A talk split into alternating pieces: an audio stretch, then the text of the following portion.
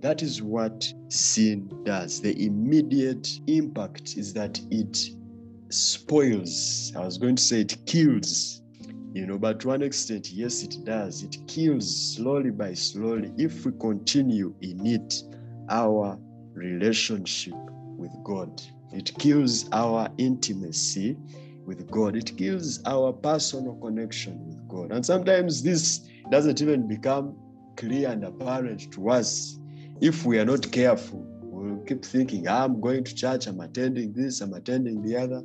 But if we continue doing certain things our spiritual well-being will be affected. And the more we do that the more we are opening our lives up to the enemy. Because man the enemy's arms are also very wide open willing to receive those that are living contrary and rebellious to god.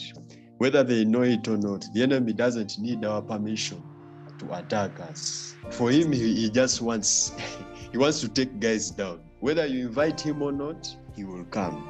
And and so we make it easier for him to mess with us when we live and entertain sinfulness in our lives. And it is sad